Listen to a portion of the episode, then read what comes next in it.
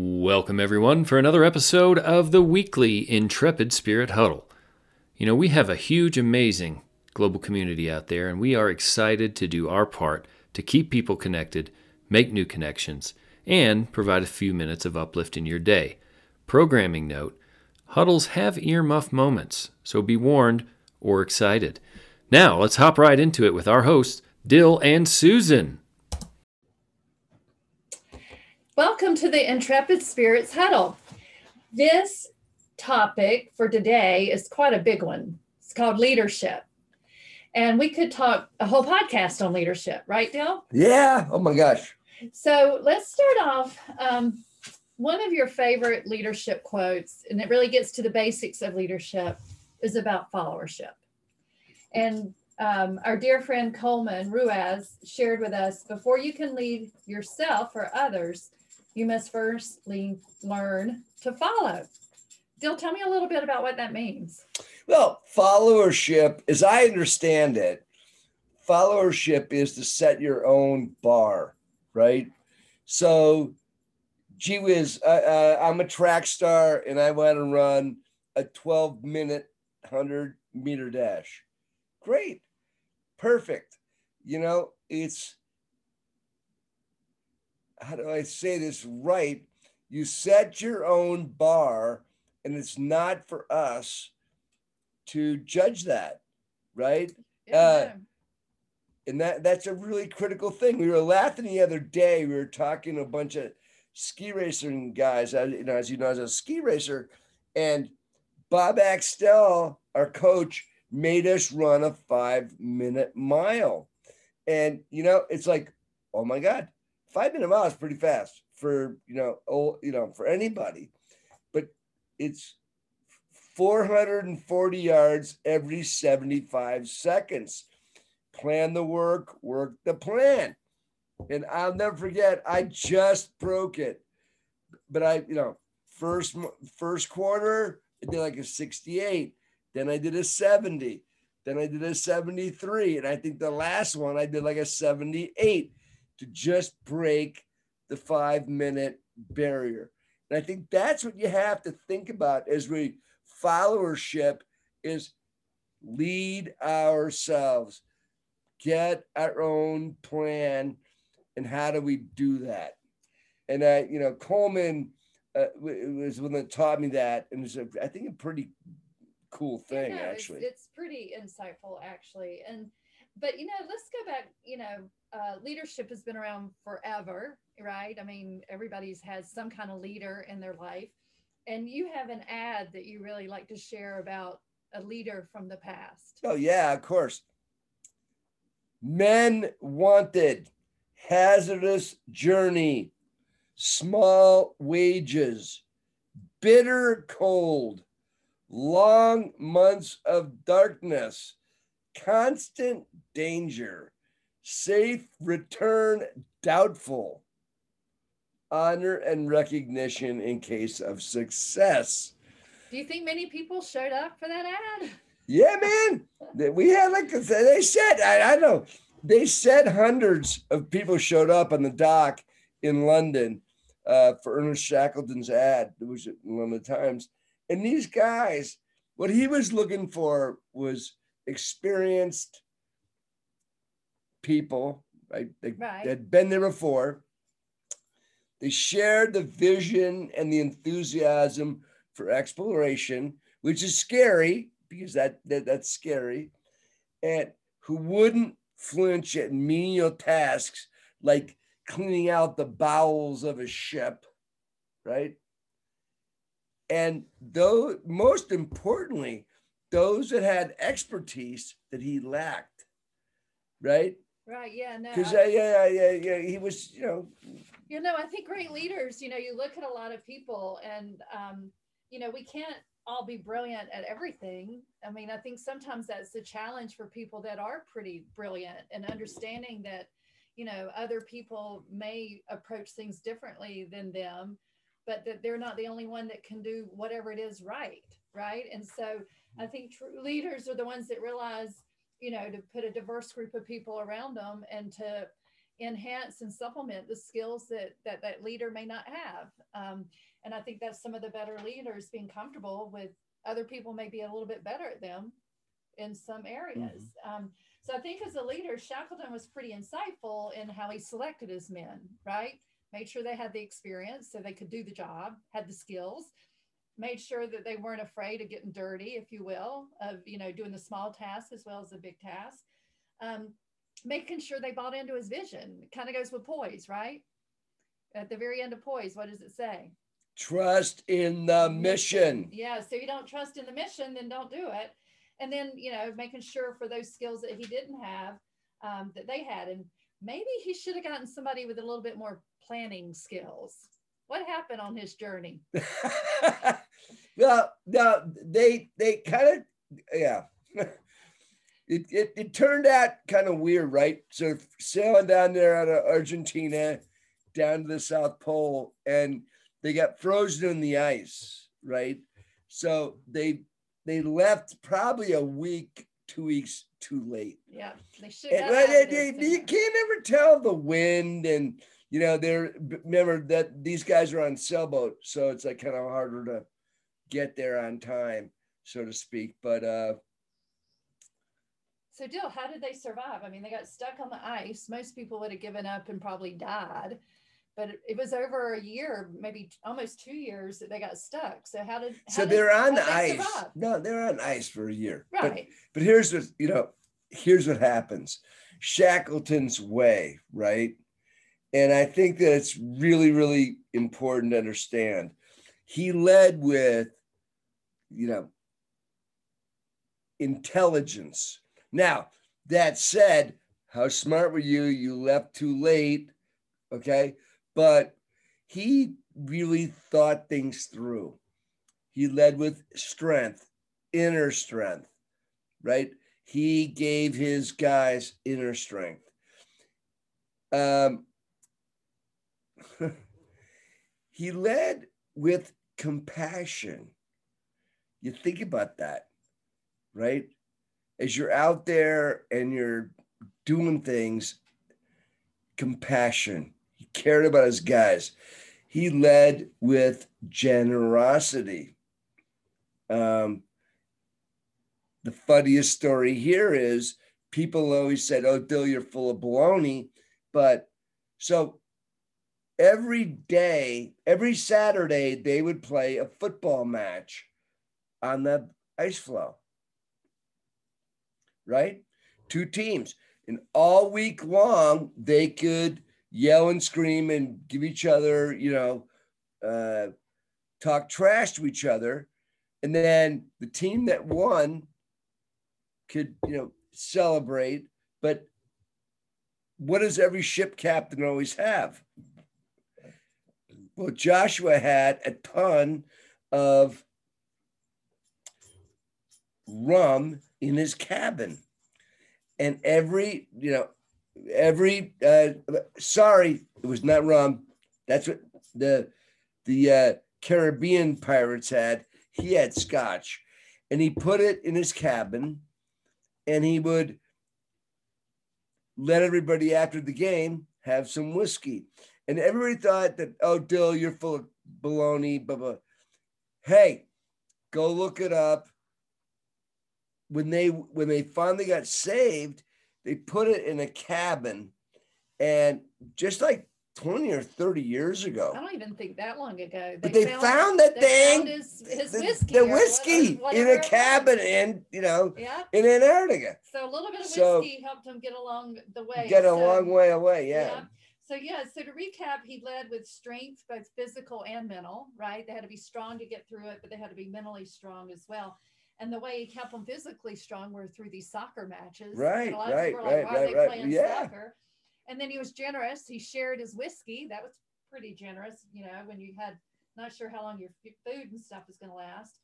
And then compassion, because I'm sure there are times that people are really willing to give up. And he didn't. But they them. always want to give, and it's re- really relevant now because I think people are giving up during this our whole COVID thing. Right. Yeah. So it's really you know. So as a leader, you got to have compassion for that. Yeah. Know that people are going to go through some ebbs and flows, and then humor, you know, humor is important for a lot of things in life, right? And so make sure we're always spreading joy and laughter. Sometimes I know I do take life way too personal or too serious. Um, I'll never forget in high school, my cheerleading coach was like, Susan, our goal is to get you to not be so serious about everything. So, um, and then intelligence, you know, thinking through the decisions and the consequences of those decisions. So I think those are lessons we can all take to today. But, you know, we're in uh, Black History Month this month, it's February. And, um, you know, there's a lot of talk about Martin Luther King Jr.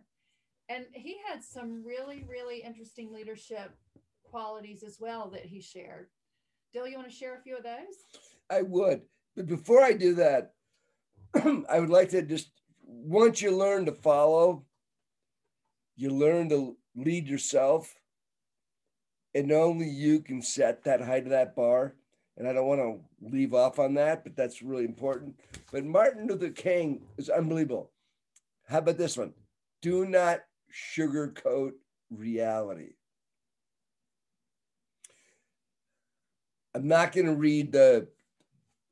I, I want you to think about that, right? Well, you know, Dill, when we had Ignition, people used to question, you know, that didn't know us and know our company.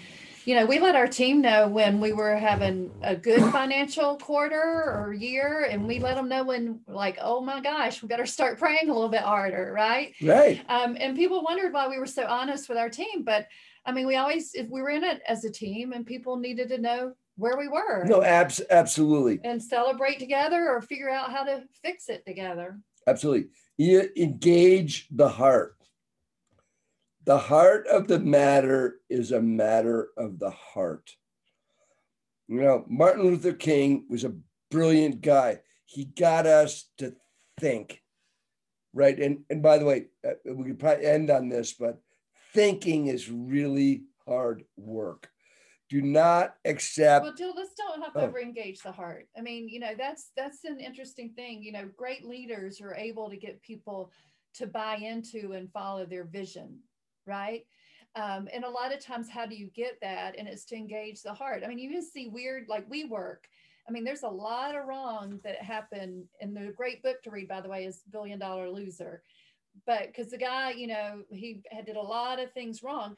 But as a leader, he convinced these people they were changing the world and they worked ungodly hours. They mm-hmm. didn't get paid that well.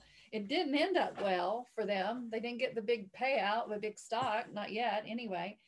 But he engaged their hearts. He knew how to get them to believe in something bigger than themselves. So I think that that is important. I mean, there's a sad statistic out there that about only 20% of people worldwide are engaged in their work, that they really are engaged and love what they do and it's because of a lot of leaders aren't getting their teams to really buy into what right and that that's why they call it that's why they call them jobs right. which is really sad. Um, all right we can go to the next one now. You have permission. Okay yes ma'am. Do not accept the status quo right? If you do you're gonna fall behind right? Well, and, you gotta you gotta constantly push forward. Well, and we talked about, you know, last night, in fact, we were talking about Innovate as a leader with a group of University of Georgia athletes. And we're going through a massive amount of change right now that's been forced on us. But even when change is not forced on us, are you really leading if things are still the same in two years? Have you really led anywhere?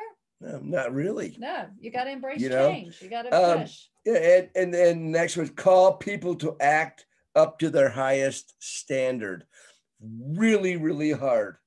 Um, Whose highest standard? That's the key word. Yeah, well, their, your your or their the highest, highest, right. Standard. So that's a hard yeah. one. And then you're you're you're you refuse to settle, right? So if you're acting to your highest standard, you've got to keep digging. You know, it's you've got to keep digging. And in today's world, what I think this really means for us is we have to start to love each other.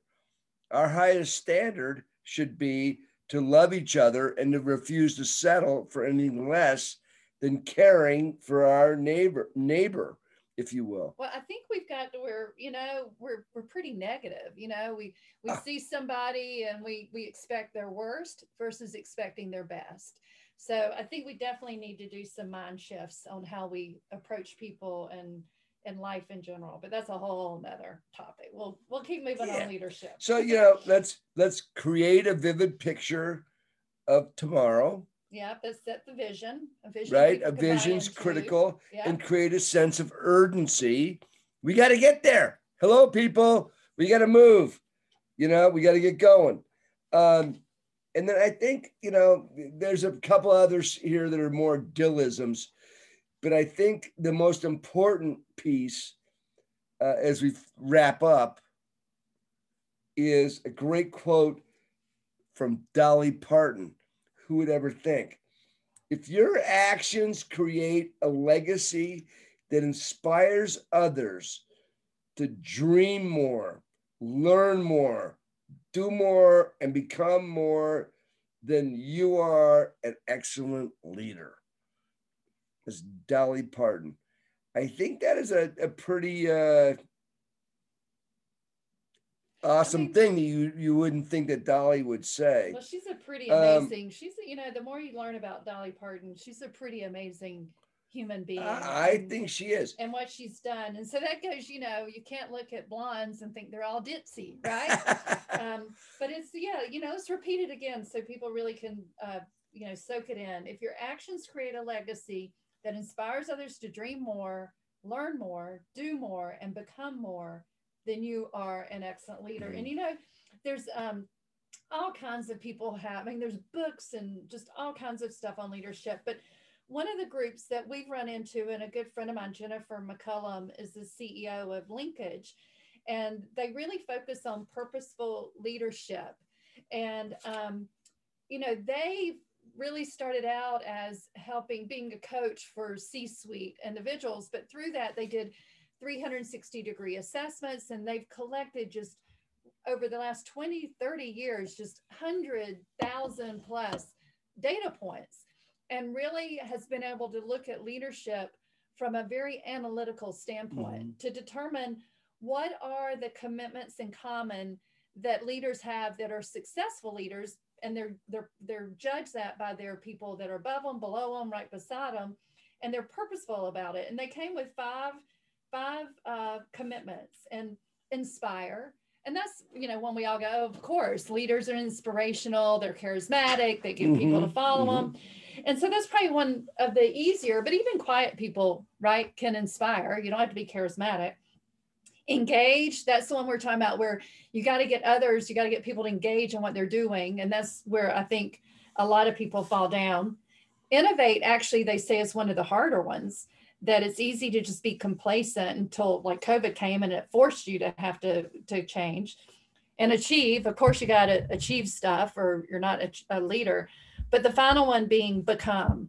And that's all about being a continuous learner always about becoming the best that you can be always striving to be that best. And so it's very similar though if you look at what dolly said you know it's inspire inspire dream dream learn become do more achieve right? Become more innovate. So everybody can say it in different ways but it really is pretty simple how to be a great leader. And dill i know there's another uh, quote that that you really like to help bring it to yeah, life there's a people. couple things Yeah. I, I would share with you as we finish off. And the biggest one is is not a quote, it's leaders need to continue to seek knowledge, to learn, to assess, grow. And I got to tell you, thinking is really, really hard work. And you need to do that. All right. And then there's a couple quick uh, quotes I'd lay on you. One is the gardener cannot actually grow tomatoes, squash, or beans. He or she can only foster an environment in which the plants grow. That's Stanley McChrystal, who was a you know general, uh, four-star general. Um, interesting. I think it's an interesting thought if you really think Well- about well, that. You know, and that's the engaged part. I think one of the harder things as a leader is really knowing how to develop others, to help develop others. I mean, the others have to take a responsibility for it, but you need to create that environment. You know, so you think of it as a plant. I don't actually demand the tomato to grow, right? Right? No, you, you can't. foster it. You make sure it's Yeah. got the right soil, the right environment, the right um, Water. the right water, the right fertilizer, the right love, right? Um, you got to make sure it's in the right location, you know. So, so I think that's a really great analogy to think of how you can foster and help others Oh, I, I think it's. I think it's really and great. And I think that we all know this one Dill talks about it all the time. You'll know when you're a leader, when you're in the foxhole of life and you care about the people in the foxhole with you more than yourself. And I think that's a really, Coleman uh, taught me that, but I think it's a really, really uh, phenomenal thought to think about. And it gives you a lot to think about because, you know, we're all in those meetings and things in life um, where it's easy to throw somebody, quote, under the bus, right?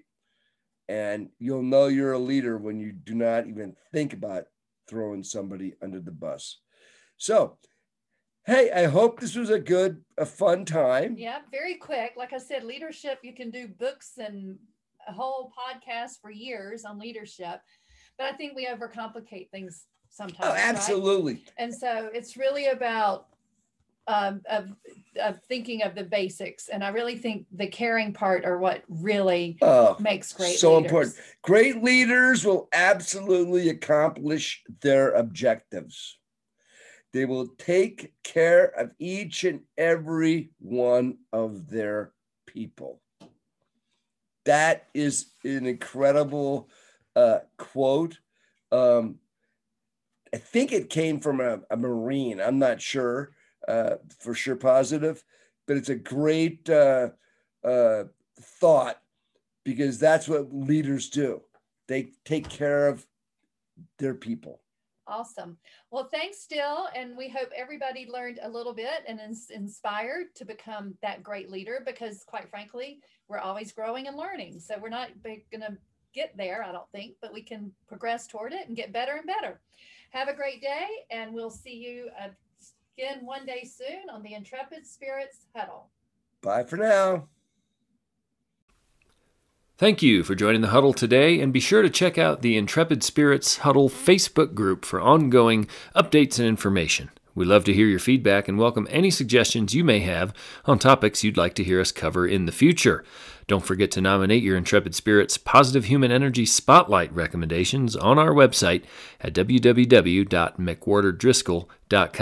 And finally, if you ever want to have a live chat with Dill and Susan or other Intrepid Spirits, please join the chat on Mondays at noon Eastern. You could find that link on the Intrepid Spirits Huddle Facebook page. We're looking forward to our next episode of the Intrepid Spirits Huddle, and until then, make it a great day.